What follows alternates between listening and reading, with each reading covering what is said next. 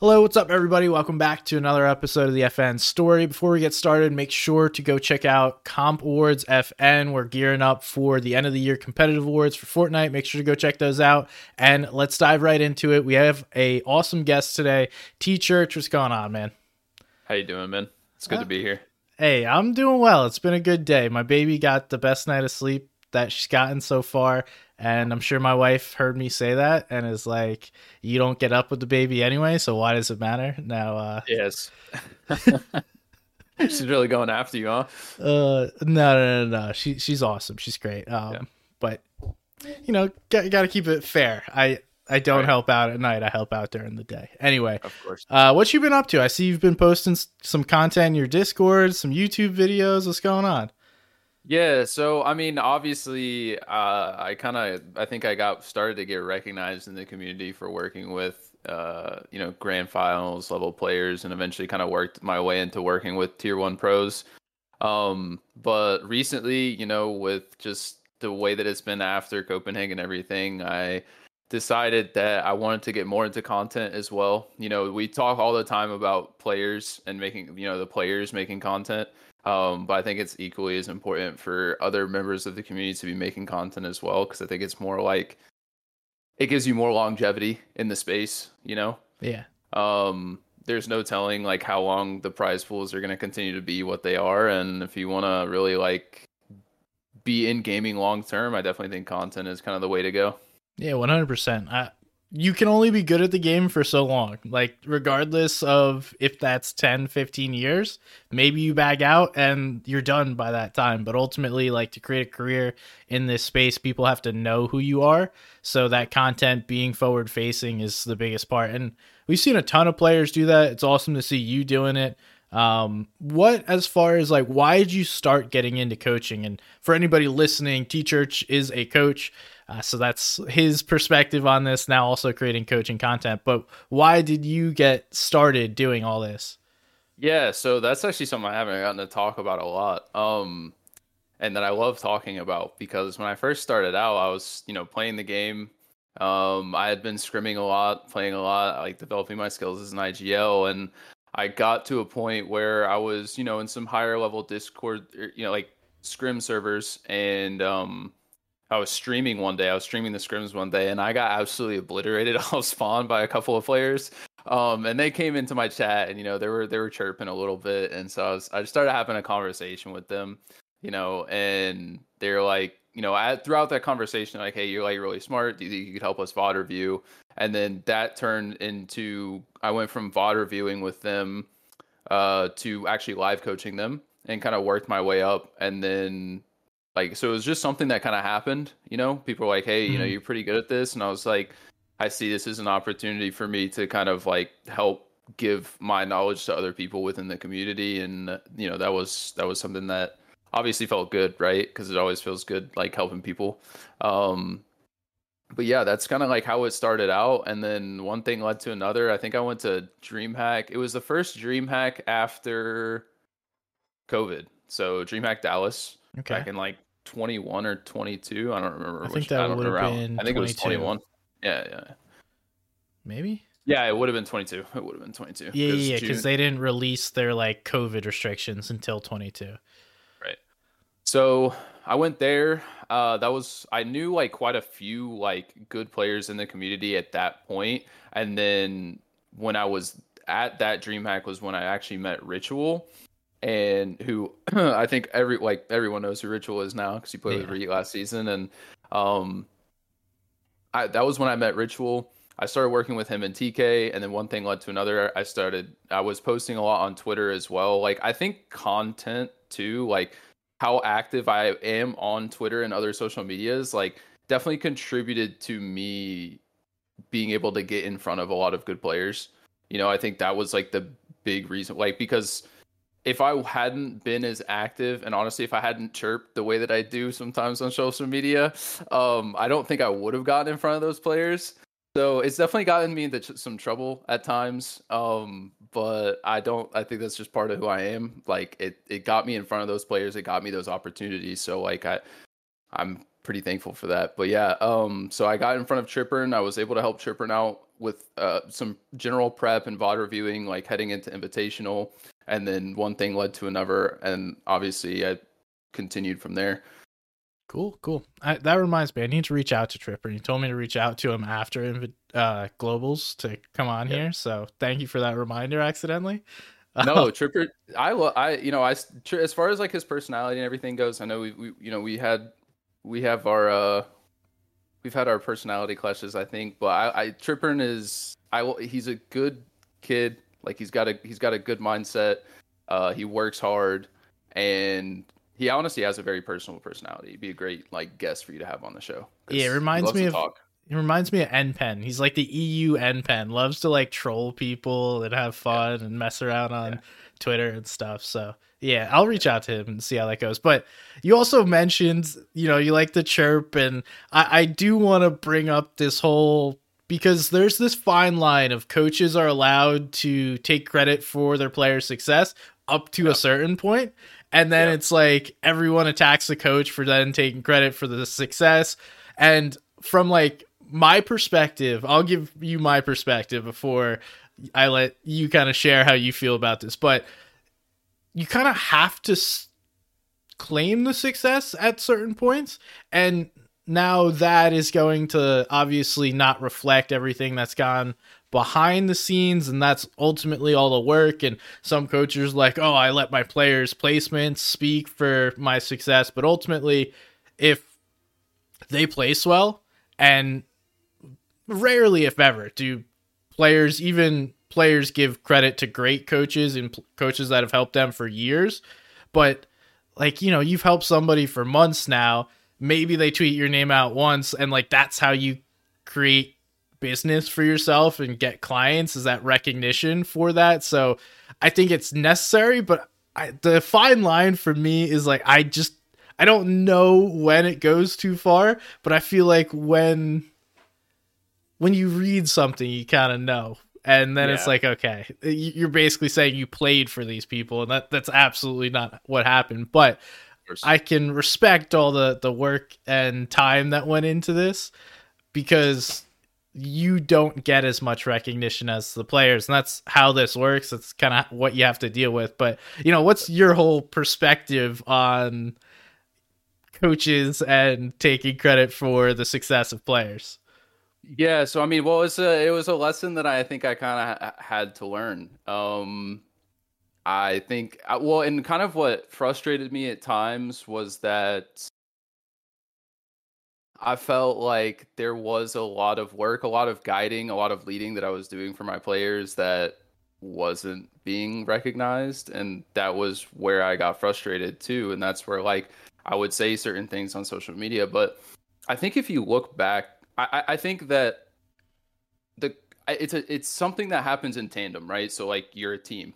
Mm-hmm. So like coaches should be recognizing the players and the hard work that they're putting in and then in return, I think that the players should be doing their best to understand that hey, like if you want someone to be there full time and to be helping you out as much as they possibly can, like they need number one a stable income. Like they need the ability to support themselves. And number two they need they need your support you know, and whether that be through social media, helping them generate a following or helping them bring in uh, new business, like we need that because this is at the end of the day for somebody like BloodX, for somebody like and you know, for myself, and that's a big reason too why I'm getting into content is because like the income hasn't been as stable, right? And I see a more stable path for myself forward with content. You need that income right? Because like we're just as passionate about the game as the players are. We're just as passionate about their improvement. So like, you know, it's kind of a, a little bit of a give and take. You know what I'm saying? And so yeah. I know for me, especially early on in my career, um, that was something that I was pushing for and something I felt like I wasn't getting a whole lot. And so I and I, maybe I pushed too far at times, you know. I definitely think that there was a knock against me of like I'm taking too much credit for my players, um, which you know I think it, it kind of feels good to talk about that and be able to say like, hey, this is why I was doing that, you know. And if you look back at a lot of my tweets, like the ones that get remembered are the ones where like I was saying how good I felt I was at my job and not the ones where I'm actually giving credit to the players. Because if you go and look at a lot of the tweets like that, I did that like throughout my career. I actually, I actually right. did this for myself recently. I like went back and I was going through my Twitter and I was like looking at old tweets that I put out. And I was like, you know, like, because I do reflect a lot. You know, I'm somebody that I want to continue to improve and get better at in, in all aspects of life. You know, I, I don't like doing wrong by people. You know what I mean? Mm-hmm. And so I've looked at those things and I was like, you know, I did, I, I, especially after Hammer season, right? I think that was one of the tweets that got a lot of traction, a lot of attention, and that made people kind of look at, you know, kind of side eye me and be like, okay, like, what is this guy's problem? Um, was I, I if you go and look at the actual placement tweet, I talk about how hard Bryce worked that season because he did. And I talked about how good of a player Chubs was because I knew going into that season how good that duo was going to be. And I don't think anyone else did. So I think I did that stuff. But I think what gets remembered is the stuff that gets the most views, right? Because yeah. me chirping and talking shit, obviously it gets it gets people riled up it gets the emotions hot and and i have more people replying to those tweets than i do the ones where i'm you know being more humble and being you know giving credit to the players well and on the internet people just love to bury people like it, it people yeah. play the game of like oh it's fun just like fuck with this guy and oh, even if people don't necessarily agree, if people are piling onto you, it's like, oh, this is easy. Like, let me just help pile on to the guy. But it's cool to see well, the the growth. It feels shitty. Oh, yeah. It feels shitty when you're the one getting piled on. I'm not gonna lie. I mean, it takes a very like, and that was something that I had to build throughout my career, and that's why I think I'm more ready to get into content because uh, I'm able to better handle that criticism now. I think.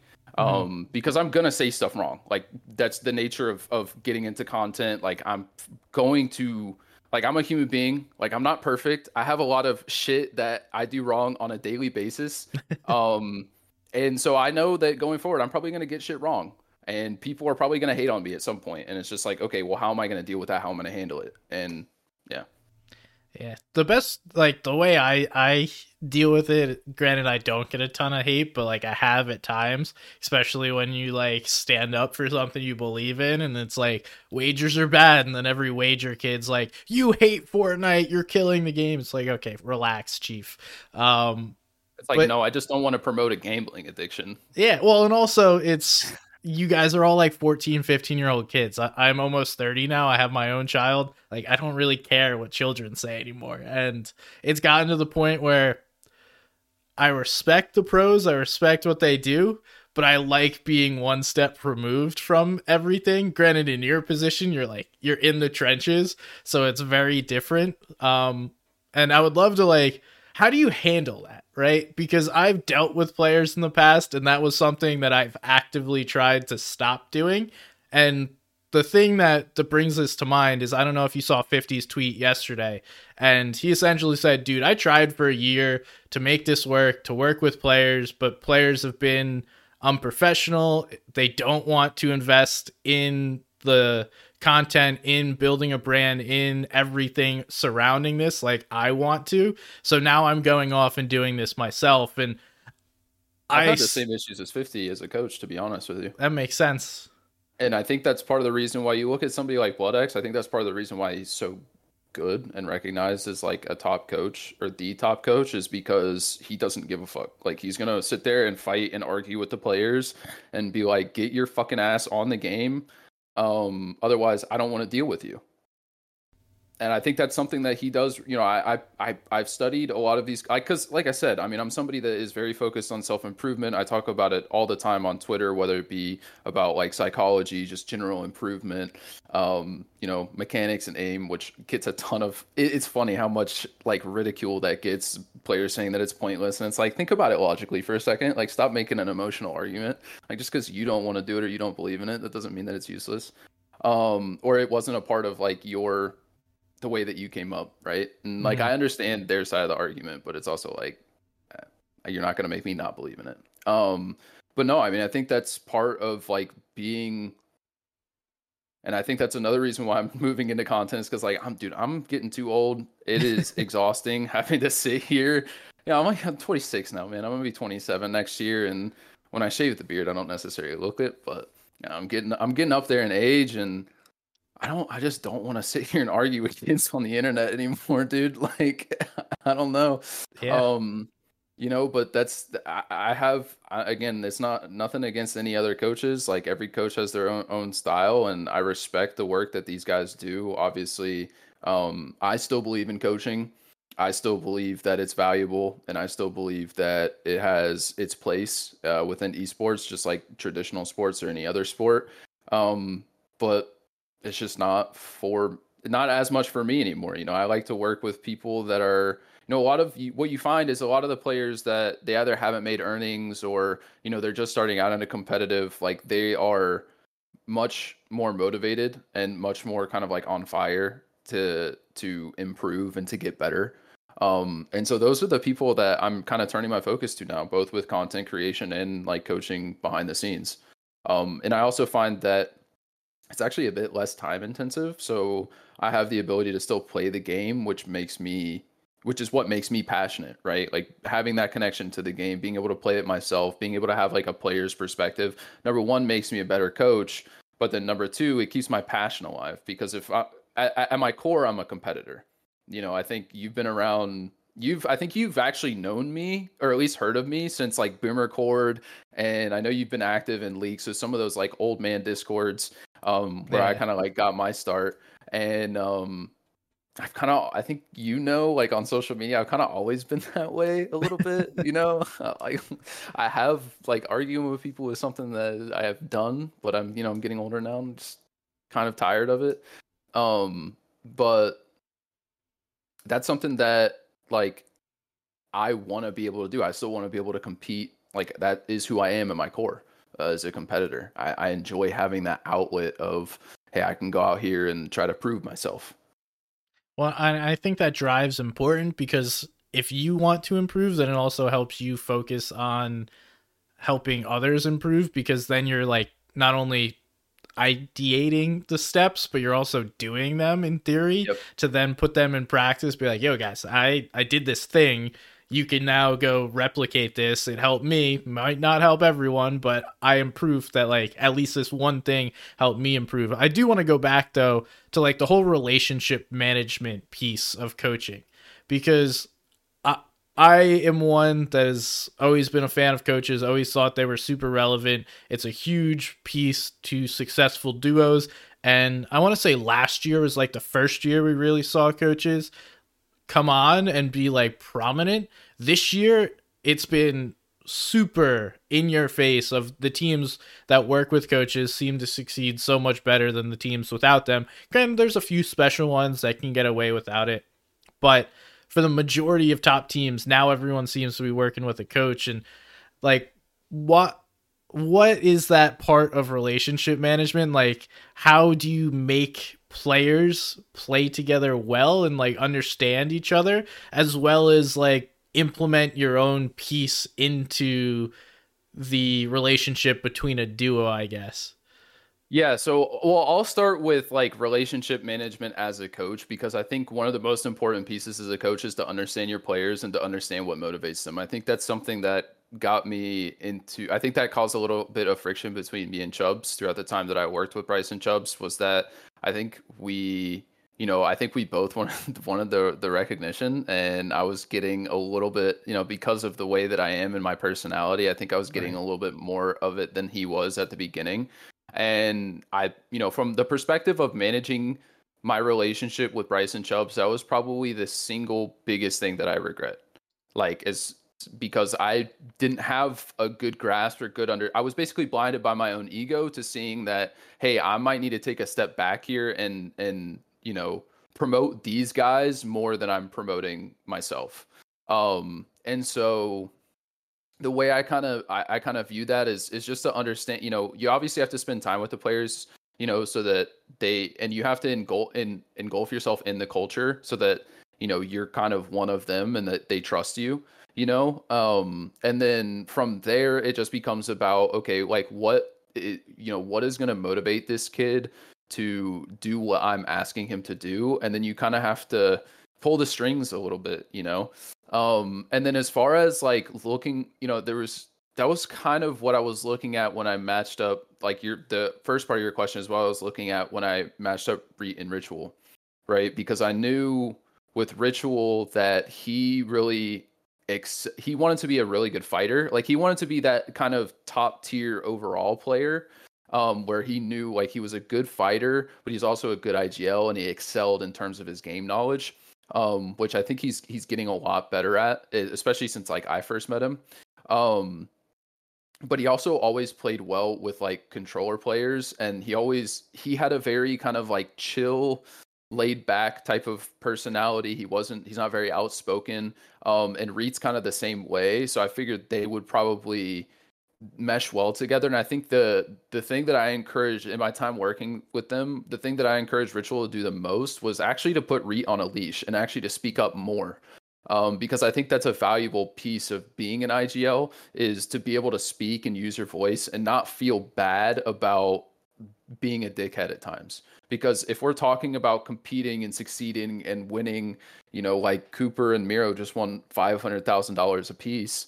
Uh, you know, we're talking about big time money that can if you if you utilize it right can set you off onto a career path where you don't have to work a standard 9 to 5 and honestly if you do it right you could be retired by the time you're 35 or 40 um or even younger you know we look at Tfue who's pretty much taking his money and he's going out and he's enjoying life which is another thing that has been kind of blowing up on in Fortnite Twitter recently. Yeah. but yeah. I mean those are the things that I kind of look at is just okay like how you know what what what motivates these guys? Where are the how how can they better fit into their role? Um, and what are the portions of their personality that need to shift in order for them to succeed?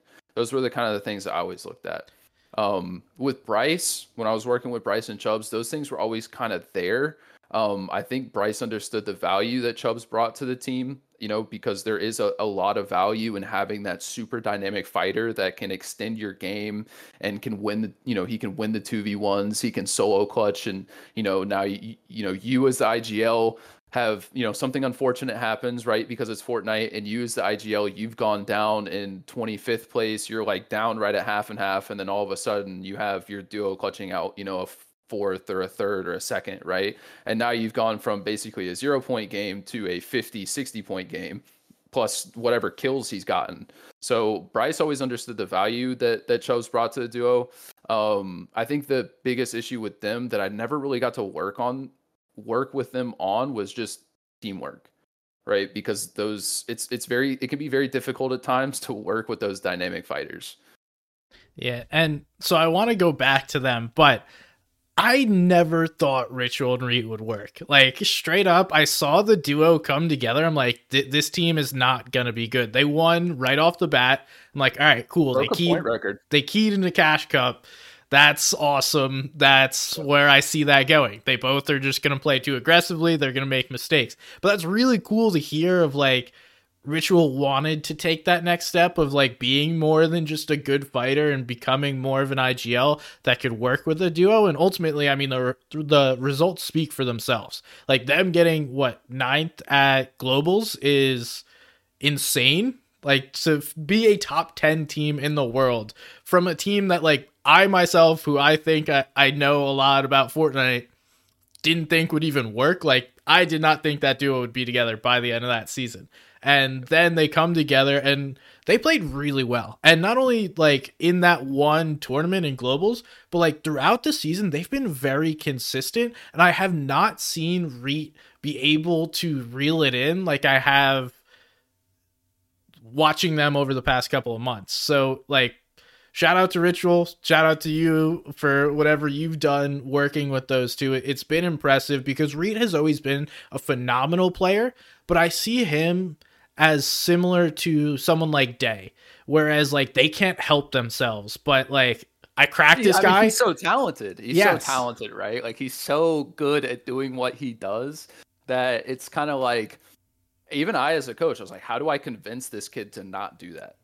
Because it's wrong. I know it's wrong, right? Yeah. Because like I'm, you know, I'm the coach. I'm thinking in terms of like what is perfect Fortnite and what does game theory say about this decision? Whereas he's just like, oh, I can go and do that. Like, why would I not do that? And I'm like, fuck.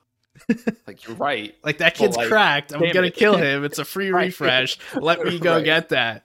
But like Right. Day was this, the same way of like he couldn't help himself, but that's also what makes players special like that. And I'm gonna do a football analogy, right? So they are like uh, Josh Allen and Carson Wentz. Every play is like a hero play. They feel like they have to make every play a touchdown, and no matter what they do, they're gonna try their freaking hardest and not just take like a quick check down, run out of bounds for like two yards. They're gonna try and score a touchdown on every play, and that's how I see those two play. Is like I need to try and score the touchdown. I don't work sometimes. Like sometimes it is absolutely brilliant. You see them just run through a lobby. It's like, oh my god, you are the best player in the world.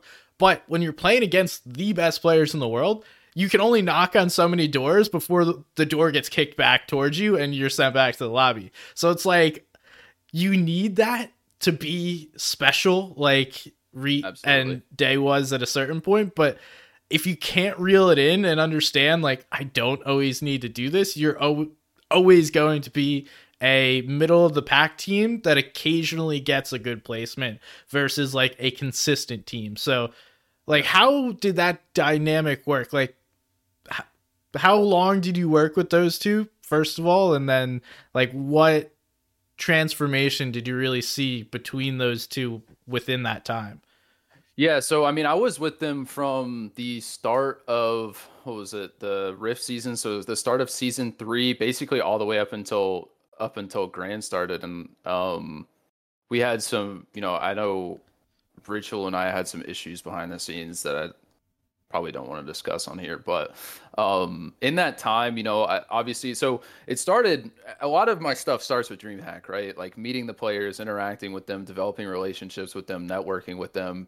Um, I think a lot of people in this scene they underestimate the value and the power of networking because that was again like if you go all the way back to the start of my story, that's really how I got started was was networking and just saying like a coach, you know, and I can teach you stuff, you know, and then getting in front of the players and teaching them stuff and being like, wow, like he's actually, you know, he's smart, he's this, he's that, whatever.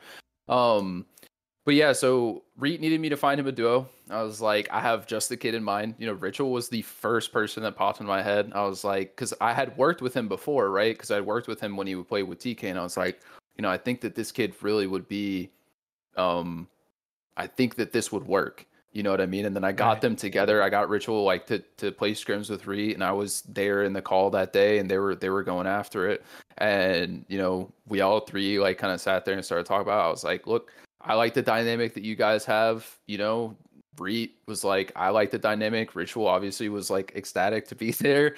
Um, and yeah, so that was like so, but that was like I said, I kind of said it earlier in the conversation. I mean, the big thing. So like I kind of helped them, especially a lot at the beginning of the season, kind of working on uh learning the meta developing like strategies for you know grabbing the cash taking the island you know winner and then obviously like general surge strategies which develop you know you get a you get a strategy or like BloodX calls it a script. You get that kind of set in place for each individual zone like at the Mhm. beginning of the season. And then like as things change and shift like throughout the season like you have to make adjustment adjustments right? Like just in normal sports like you have you know uh, if you, if you do like football, right? Like you're gonna have like a strategy for each team, and then like from quarter to quarter, like that strategy is gonna change based on the you know the adjustments that the other team is making, or you know issues that you see that maybe you didn't see when you were initially designing the script, right? So um, that kind of continued to develop like over the course of the season. Um, I would kind of touch base with them like on you know every couple of days. Hey, how are we doing, guys? You know, are how comfortable are we? Like you know what are the and then obviously like with the VOD review sessions and stuff like that, I would take care of that. Um, I'm looking over their games after every single tournament, trying to figure out okay, like what are our mistakes both on a micro and a macro level? Where can we continue to improve? And then also taking a look at um like again like i talked about with the personality like where what are the the attributes that need to develop in each individual player and like again like Reet was Reet is Reet, right? So like me conv- biggest thing that I need to convince Reet of is hey, you don't always need to go for the hero play. And then with Ritual, it was hey, make sure you let bring it to his awareness, let him because a lot of times, you know, these guys are young. Um a lot of times like I don't think they have the awareness when they're doing certain things, right? Like they don't they may not know that like three steps down the line like why that decision may end up actually like screwing them over. Right. You know what I'm saying? So and as the IGL, like I'm kind of trusting you to be able to look long term and see that, right? But like it's kind of on my on me a little bit too as a coach to be able to continually harp on you to understand that hey, like that's that's your job, that's what you need to be doing. You need to be t- thinking two or three steps ahead at all times. And you also have to take responsibility for the dumb shit that your teammate does because at the end of the day, you didn't tell them not to do it. You just went along with it and you're the leader, man. So yeah, and you have to reinforce those good things when they happen, so that way it continues and make sure. Um, but yeah, I mean, with the the young people too, they're not even fully confident in themselves, so like it's very hard for them to be confident in like their decision against somebody. I remember myself at like 16 years old. I didn't know who I was. I was trying to figure it out, and I was influenced by all the people I was friends with in high school, and that was kind of that. And I can't imagine playing for like hundreds of thousands, if not millions of dollars with pressure, other people and then having to be like confident in the decisions that I make. So it is very difficult and I can't imagine that, but it's it was awesome to see that team succeed as much as they did and did not expect it like I said, but I love those those those surprises because every season, every year, there's those players that make a jump that you never thought was going to happen. Um, and that leads me back to Brycx and Chubs, which is arguably one of the best duos in North America over the course of the year, which is insane because not many people even know that they have played as well as they did.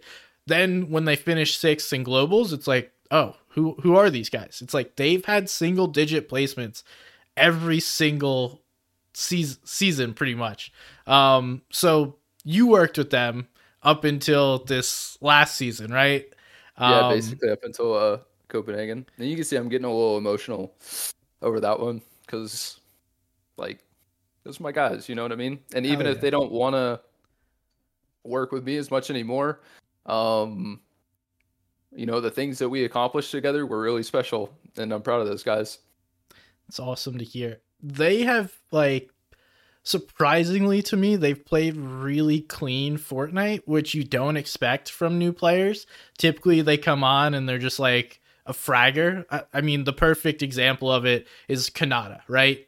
Khanada came on Mechanical Demon, then kind of starts to understand more how the game's played. You can't just W key everyone, you can't just be more mechanical than everybody and then you learn how to IGL and then you become like a great overall player but like those two surprisingly have been at least this entire year really good from the start um just like talk to me about how they've accomplished what they did and what you saw from them in the in the time that you worked with them So I know with Brycx in particular, um, he's always been high ping, so he's always had to rely on his brain.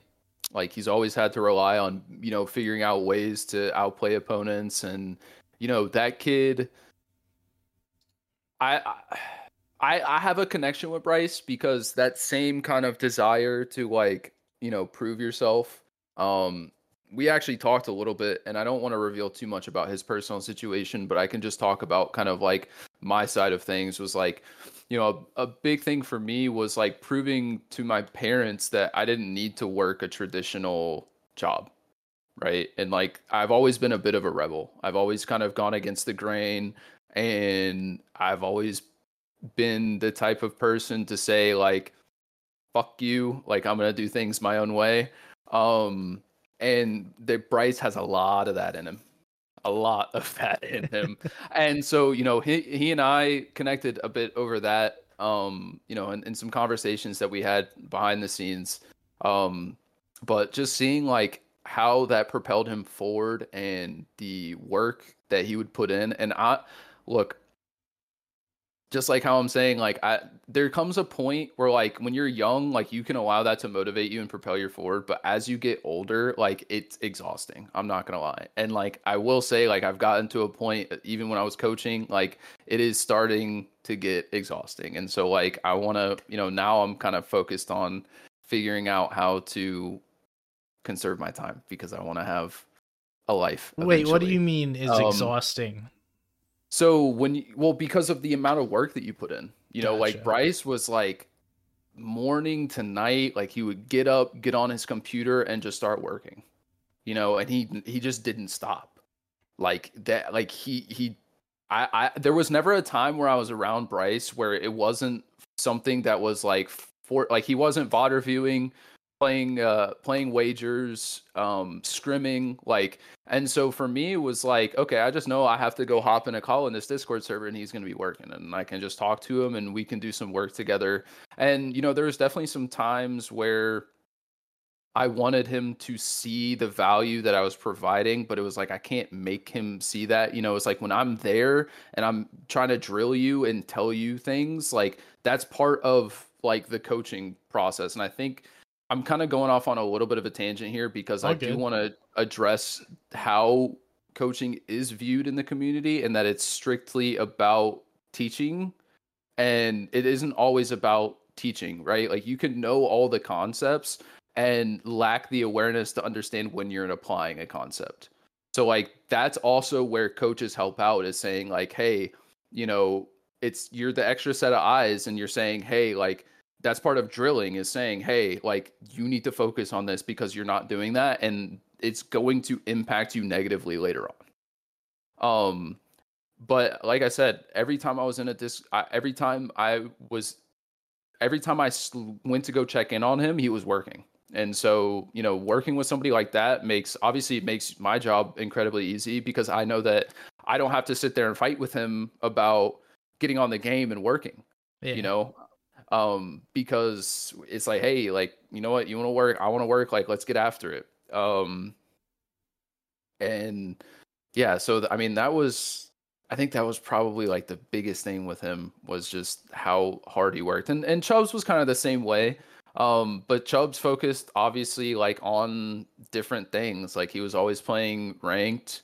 Um you know he was always playing creative with his friends you know doing that kind of stuff. So there's different sources of motivation for the both of them but they're both worked incredibly hard Yeah, classic IGL fragger, you know, between Right. the two, where one is always trying to like watch and learn the game, the other one's like, nah, I just gotta crank and shit on kids as much as I can.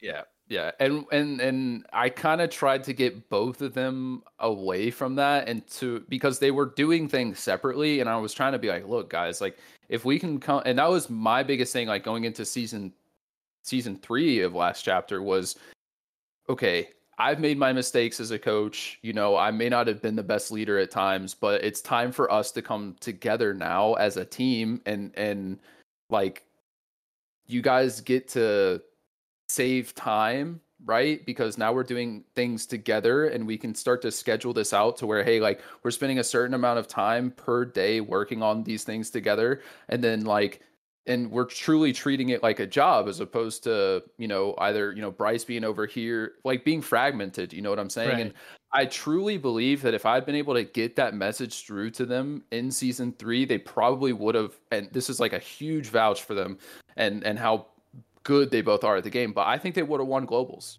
Like if we really could have gotten if i could have gotten them to work together as a team like, i truly believe we would have won globals. So let me, if I understand this right, essentially that drive, that hunger that you saw from them, pretty much just enjoying playing the game and constantly playing it is like what allowed them to make that leap. Because I'm, I'm just looking at quick placements right now. Neither of them really broke into that top 10 until this year. It was kind of every once in a Right. while it'd be a cash cup that would they would do well or a weekly finals, but it, it wasn't those grand finals solid placements like this year. Let's, let's take a quick look through 6 11 4 and then 6 in globals like you tell me any team like those are Khanada like placements and now Yeah. going back to him that's typically how how well he does and seeing this team that previously has been like 20 17 18 and playing with people that are notable players like a jackson j or twix or uh Brycx, I believe, played with Crip back in the day, and there's a lot of different pieces that have come to get together. But I think their story, along with Cooper's, granted, their story is not as well known, and nor do I think it will be because they didn't win. That's how Fortnite works. It's whatever. Um, right. But it still shows you that you can make that leap to that next greatness level, I guess. There's, you know, making grands lobbies, then there's consistently making grands lobbies, there's competing in grands lobbies, and then there's competing to win in grands lobbies. And that's kind of how I view different sets of players. You can call them tiers, whatever you want. But this yep. team made that jump to me of a team that now competes. Clearly, you believe it. You said they had a chance to win globals. Coming in six, the way Mero and Cooper played, I think was uh, a little hard to catch. But sixth place, you, you, tell me any team finishes in a top ten in a globals lobby, that that is a damn good team. Second um, best team in NA. And I think that next year, I, I put this out earlier. I think this is going to be a duo if they stick together that wins in FNCS. If we have duos and all that nonsense, if nothing changes, right? This is a team that's good enough to make that step, and I don't think anymore that they doubt themselves. I don't know if they ever did, but I think their placements have proved to themselves we could do this regardless of who we're playing against. Sorry, I just went on a, a big rant. No, I, I agree with everything that you're saying. I think the only thing that I would say to that is I think when the motivation comes from a desire to prove yourself, I don't think the nerves ever go away. Cause like that's something that I have like I struggle with nerves when I was a player, like big time and that was something that until i learned how to use that as like fuel and kind of stop giving a shit about like what the numbers say and stop giving a shit about other people's judgments of me that was when the nerves went away. It wasn't until i was able to make that connection though like in my brain and let go of certain things that i was able to like fully let go of those nerves. And then uh, to add on top of that i think that if I could say like if they end up watching this, which I hope they do, like if I could say one thing to them because I don't really talk to either of them anymore, obviously, um, stick together, keep working, and come together as a team. And I think you guys win it all. Like I, like I, you know, I've, I've, they know what my process is. Uh, I've taken them through that, and I think you know the biggest thing another thing I want to add on top of everything that you just said was the first season because you could see like you know they started working with a coach and I'm not going to say that it was me to like stroke my own ego but because when they came into that season they were hungry like they wanted to learn and they they allowed me to teach them right? And I think that was one big thing that I missed as a coach was like if the players aren't willing to be open and receptive to the knowledge that you're giving them it doesn't matter how hard you work. It doesn't matter like nothing else matters mm-hmm. because mm-hmm. they're not going to hear you anyways. They're just going to continue to do their own thing until they're ready to receive it. So I think that's I think that's the other than how hard they were working, I think that was the big thing too was being open to being receptive to somebody else coming in and saying, "Hey, this is what I'm seeing from you guys. This is what I think your issues are. This is what we need to improve on. Like, let's go do that." Yeah, I think that idea within a player of like, I want to get better. Any cost and anything that is going to be in my way, let's remove it. And just reaching out to want to work with a coach is like a huge step in general because you could think you know everything, but ultimately it is hugely valuable to have another set of eyes, especially someone that I don't want to say doesn't have a stake in the game, but is not like a one to one you arguing with your duo because normally no one is ever going to win those arguments. It's one versus one, and both of them may be wrong in a situation, whereas like a coach could be like, no, neither of you said what we should have actually done. We need to do X and Y and make make ourselves better Absolutely. before that. So I've seen that from a lot of players, and I, I, think that is one of the things that helps players make that next step. One is working with a coach, but two, internally within that player saying, okay, I actually need somebody else's help. I want somebody else's help, and accepting that. Um, when I was working with Elite Esports, that was one of the big things that turned me off of players. Is like, I was offering, hey, part of being with the organization is we're going to give you free coaching.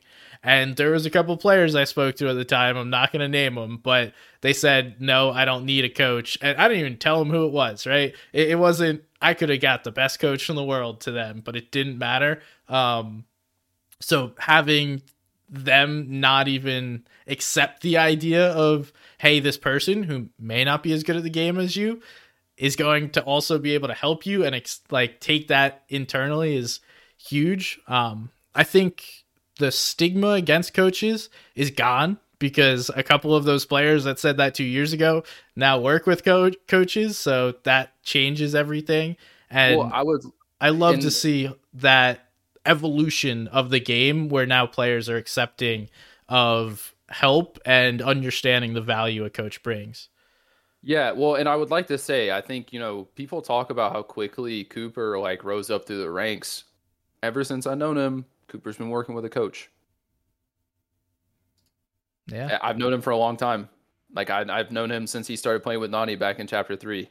He's he's worked with Captor. He worked with Captor up until you know he felt like it was time for a change. He couldn't learn anything else from him, and then you know he moved on to to Jacques Aladdin. And I mean, obviously, you see, you know, and even watching like some of Jacques Aladdin's streams, you know, he did a VOD review stream, and he was saying like, you know, we'd only gotten X amount of time to work together um you know and they're still making mistakes here here and here. And it's like you know that kind of reinforced to me that a lot of the stuff i was doing with players was like i was on the right track because i even saw for myself like hey like the work never stops you know because Yeah. you're always like you never play perfect fortnite ever. You're always making mistakes. And I think know, the I- hard thing for some players is they don't see the execution or the results right away. And a lot of times you'll work with a coach for a season, they're helping you create a better, more regular style of Fortnite that can have repeated success. But there's bumps along the road, right? Like there's going to be problems, and some players just don't want to wait that. a- yeah, and your placements take a little bit of a like I had a a duo that was like a fringe duo. They're like 70 70s, 80s. I started working with them and I had them start playing like a more regular style and their placement took a dip. Like first tournament, like they got like less points they had gotten in their last tournament because of the way especially the way that cash cups work like you can waste your first three games and you pop off and drop like a 20 or 30 kill win and then boom like you're all the way up the leaderboard now you all have to all you have to do is play consistent but it's like if you're waiting until that fourth game to have like a pop off game and then trying to play consistent throughout the tournament you're always going to be a fringe qualifier Mhm. right? Versus having that in your first game and then having nine games to continually like fuck shit up, right? Like like and then like when you have that big first game, that's when you get to start doing the qualifying 30 minutes early, qualifying, you know, an hour early, whatever. Obviously, uh, most people don't qualify an hour early because that is extremely difficult to do with the current Cash Cup format. But you get the point, right? Like, and they like quit after like two weeks, and I was like, what the fuck, guys? Like, like we're doing the work. And i even had the argument with them of like this is working. Like you guys are doing you're playing more consistent you're playing better. Like and because there was a lot of times i'd hop and call with them and they being creative and they're just like trolling. They're not thinking about how they can actually like improve and get better. And i'm sitting there like yelling at them being like dude like stop 50-50ing each other and actually try to win. Like please for the love of god like you guys are driving me crazy right now. And um but yeah no i think it's i think it's difficult especially with a lot of them being young i think they hold a lot of like judgment for themselves like if those placements like do dip like it kind of they take it personally you know what i'm saying and Yeah. and that's like i get it because i did the same thing but it's also like long term like that's gonna burn you out which is something that i've talked a lot about um so yeah and it like i feel for the kids too like it sucks like it's not fun to to like go backwards right? And it always feels like ah man like i'm doing something wrong. But then you can sit down and analyze it and say okay like we actually performed better in this tournament even though we did got less points you know? Um but it's just getting them to that point where they can see past like the numbers and the placement to where again and I, you know part of that is like there's only so much i can do. Like they have to be open and willing to receive that information And one part of that though is like you can't blame the pe- the kids or the whoever's coaching or working with a coach because if you're paying someone and then you perform worse, then it's in your head it's very hard to make that not connect because you made this decision to work with a coach and then I performed better. So therefore coach equals worse. But I also have seen players go from coach to coach and different coaches have different strategies, different theories about how Fortnite works, and you're constantly trying to like catch up to the next person that's already better than you by learning something from scratch over and over again. And one thing that a lot of people that I don't know, there's not many people that understand there's different theories of how to play Fortnite and some people just see it kind of as like either play high ground or low ground and that's as far as this goes. But there's a whole you for example, coach differently than Choco Laden. Choco Laden coaches differently than BloodX. Blood Axe coaches differently than Captor. And they're all going to teach and let's call it script a game plan differently. One based on the players they have, and two based on how they theorize the game. So it's not beneficial to work or to jump from coach to coach unless I don't know, somehow you're doing it magically, um, which I always feel for coach. I, like the whole point of me saying is I feel bad for coaches because Hard. if you don't have initial results to show for, you're going to get tossed to the wayside and like there's nothing you could do for it. And ultimately, you could have made that team better long term, but they will never even ex- understand never that you've helped them, you know? Yeah. Well, and it's uh, like that. That's where the that's kind of where the pressure comes in with being a coach. Is like, damn, like, you know, how do I balance this? Like, do I just tell them small things that will like maybe they get better, maybe they don't, or do I scrap everything that? Which is what I did with that duo. Is I was like, all right, fuck what you guys are doing. Like, it's not working clearly, and I can show you why it's not working. Um, and I think to I think to some extent, like when you're when you're telling the truth and when you're being like when you're trying to be straightforward and honest, like I think people know. You mm-hmm. know what I'm saying? Um, and so like I think I think with that particular duo, like I think they knew that like it would work long term, but I think it was a situation where it was like, okay, we're paying like you said, like we're paying this much money, like we want results now. And I'm kind of like, guys, I would love to give you results right now, but this is a long term process, you know? Um, and so like I just obviously had to let that let that relationship go. And I hope that those guys figure it out on their own. Um, but also no like resentment, no anger. Like I said what I had to say to them and you know, they're going out and doing their own thing now. It's just whatever. Um, but yeah, I mean that like that was a big thing. Is just like you, there's that pressure of okay, like do I like do I help these guys succeed initially? Or do I just start from scratch right away? You know, and it's you. I don't think you can ever get that right hundred percent of the time. Yeah, definitely. And so, from what I've heard, coaching sucks. like simply put, it just sounds like it sucks, man.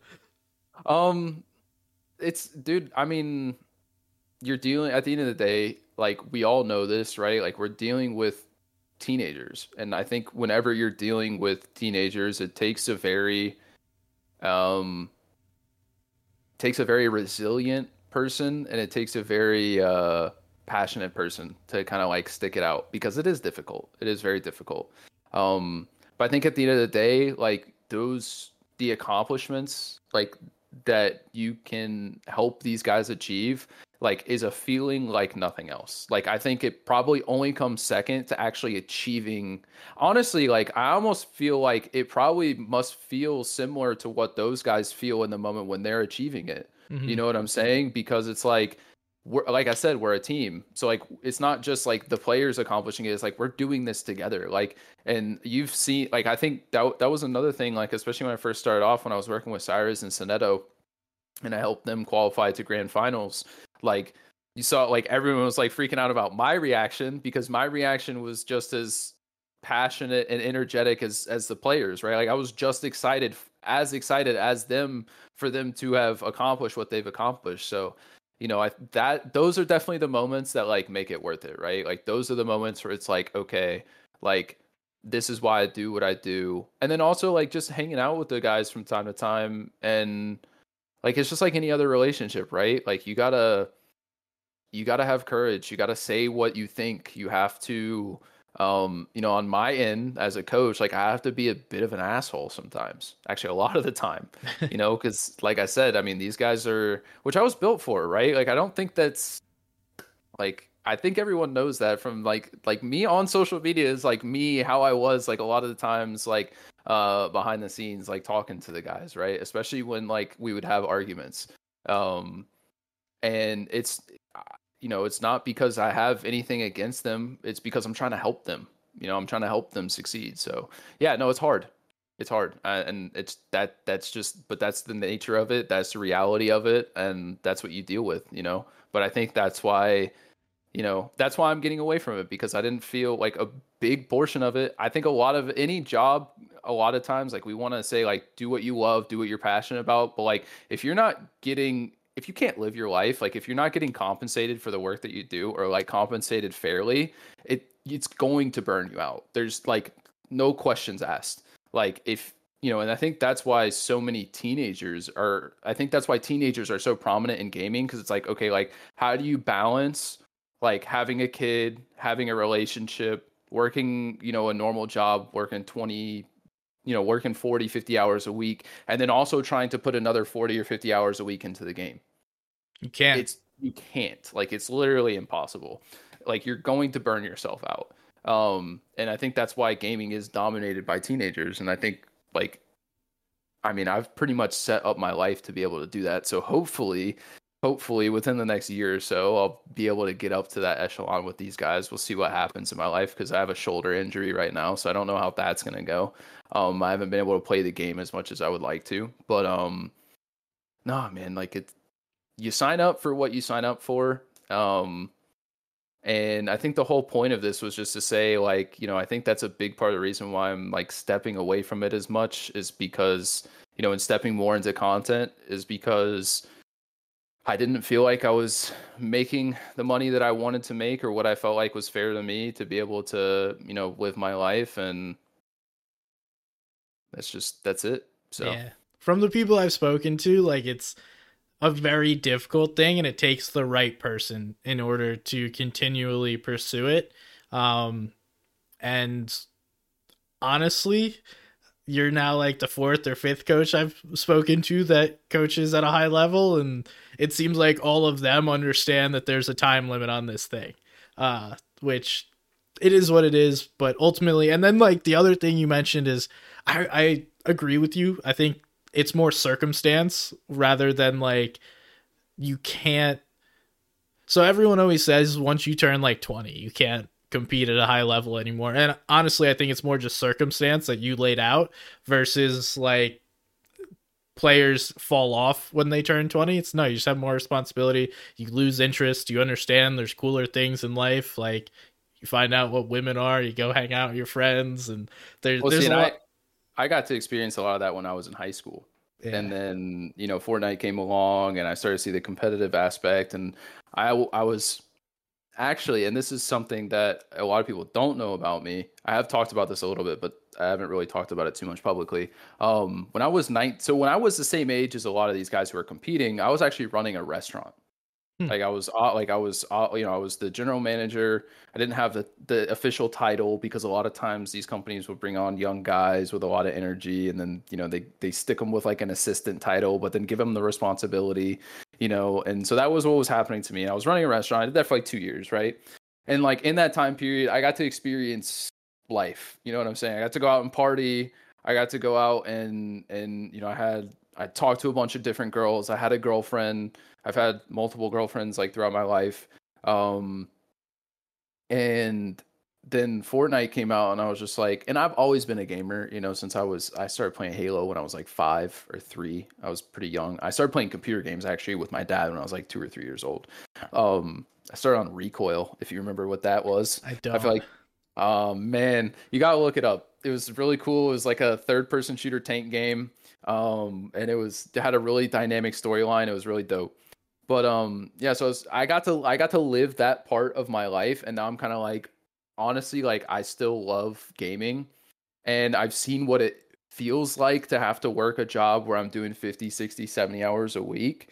So naturally, gaming just feels like the path that I want to take and the path that I want to go down, you know, and it's Mhm. obviously got its pitfalls, but there's plenty of people that are my age that still are part of the community. They may not be as like public, obviously. Um, but you know, there's eh, like a lot of streamers are like my age or older, you know? I mean, you look at like the Dr. Disrespect, Swearing, Ninja, like there's still plenty of people that are older that that enjoy playing video games and it's like if you want to be able to do this daily and you want to get good at it and you're competitive, like you have to do certain things. You either have to stream or create content or, you know, do these other things and um but yeah, I mean, it is something that so I think I got to experience a lot of that in reverse, right? I was like, okay, I'm you know, I worked full time from the time I was like 17.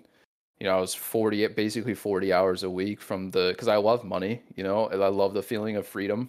Mhm. You know, money it wasn't about greed for me, it was about freedom. It was about like how I only need to make enough money so that I can be free. Like everything so you else do like, whatever you want. yeah everything else is kind of just like whatever um so that's kind of what i'm you know and i've built this up multiple th- times throughout my life and so like that's i'm building that up. You know i got to that point when i was coaching and i was like i was like i don't have the f- freedom. Now i know i said earlier in the podcast that i wasn't getting like i definitely wasn't making as much money for the time that i was putting in but it was also like I don't even if I was, I don't think I would have traded away the the freedom because there was a point where I was like, damn, like I do have a good amount of money, like money that I'm comfortable with in my bank account, but I also am working a lot more than I'm comfortable with. Um and Yeah. so It's not a 40 hour that- job. It's like an 80 hour a week job. yeah, yeah, Um, yeah, it is. But to to wrap up real quickly, so you're making this shift and you've explained why, but what are your goals now moving forward as like I see you're building out a Discord, you're creating content. What do you hope you said by the end of next year you kind of want to see yourself being successful in this? What is that for you and you know give yourself a shout as to where people can find the content So number one, I want to be competing at a high level. We'll see what happens with my shoulder because I still have to go back to Georgia, and because it is, it's I'm worried about it. It's pretty intense. Um, so I want to go see an orthopedic. I want to get a proper diagnosis, and I want to make sure that I'm doing the work to to heal my shoulder. Um, and I, I hope to God that it's not something too serious. Um, it is an injury that I think relates to overuse, um, which can happen at times. You know, if you have if if you're sitting at your desk for 10 to 12 hours a day it's not entirely uncommon and then i think you know i went a little too hard when i started getting back into it with the training and stuff like that um but i would like to see myself competing at a high level. Um i don't know if that means making a grand finals or making cash cup finals or anything like that. I haven't kind of fleshed that out yet.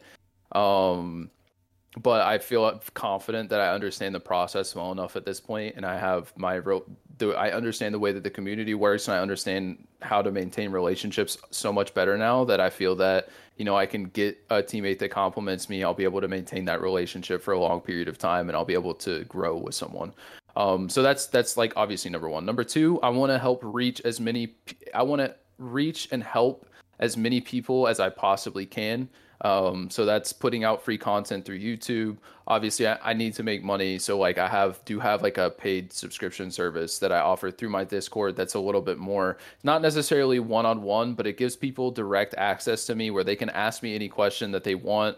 Um, they can chat with me anytime they need to. I also host like weekly VOD review sessions uh, as like as a group. I do kind of like some some loose stuff. You know i give people the the keys to success that they're going to need and i kind of turn them out loose to go do it on their own right?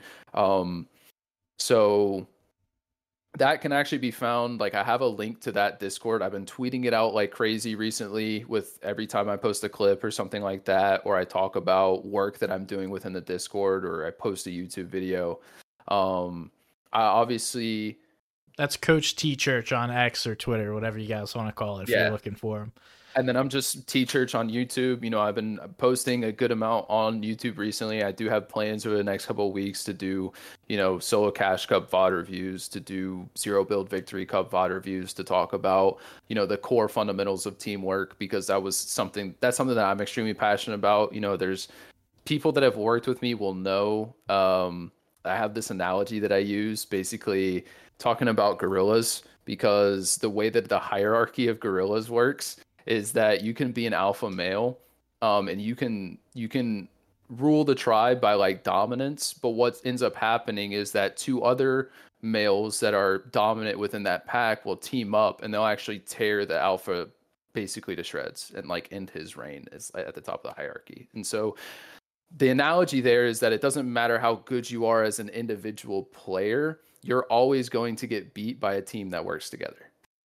Right? Like and so that. that's so that's that's something that i'm really big on. Um and any any any team that has worked with me has heard me say that that's something though that I am I am really big on. So that's going to be a, probably a theme of like a series, right? Of like you you know how how to work together as a team, and then also like managing relationships like between a duo, how to have these arguments in a constructive manner, how to speak your mind so that you know you're not because I think a lot of times what happens is like some someone in the duo gets mad at the other person and then they don't want to say anything because in their experience in their life people have not respected their anger right they've either abandoned them for it you know because a lot of i'm very big into psychology so i'm going to go off on a little psychological tangent i know you want to wrap this up but i've i just feel like i could talk all day man. not right now, not right now. i know i know Um, um But but yeah, yeah, so that's that's what you're that's- doing. that's working what I, with- yeah that's what i have coming man that's what i have coming yeah, if I had more time, I'd be be willing to chat. Yes. But I, I do have something coming up here uh, at the half hour, so I, I have to cut you off.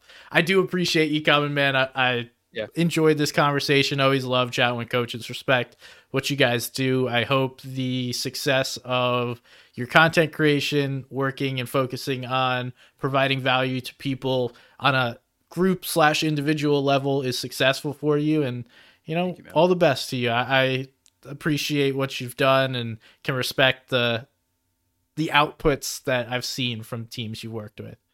i appreciate it man thank you Um, thank you guys for listening at home. I appreciate you as well. If you guys did stick around this long, thank you very much. Please leave us a rating on whatever podcast platform you listen on. It helps a ton. And if you have any problems, questions, concerns, you can DM me on X. It's at somebody's gun. Thank you guys. I will see you next time and uh, peace. peace guys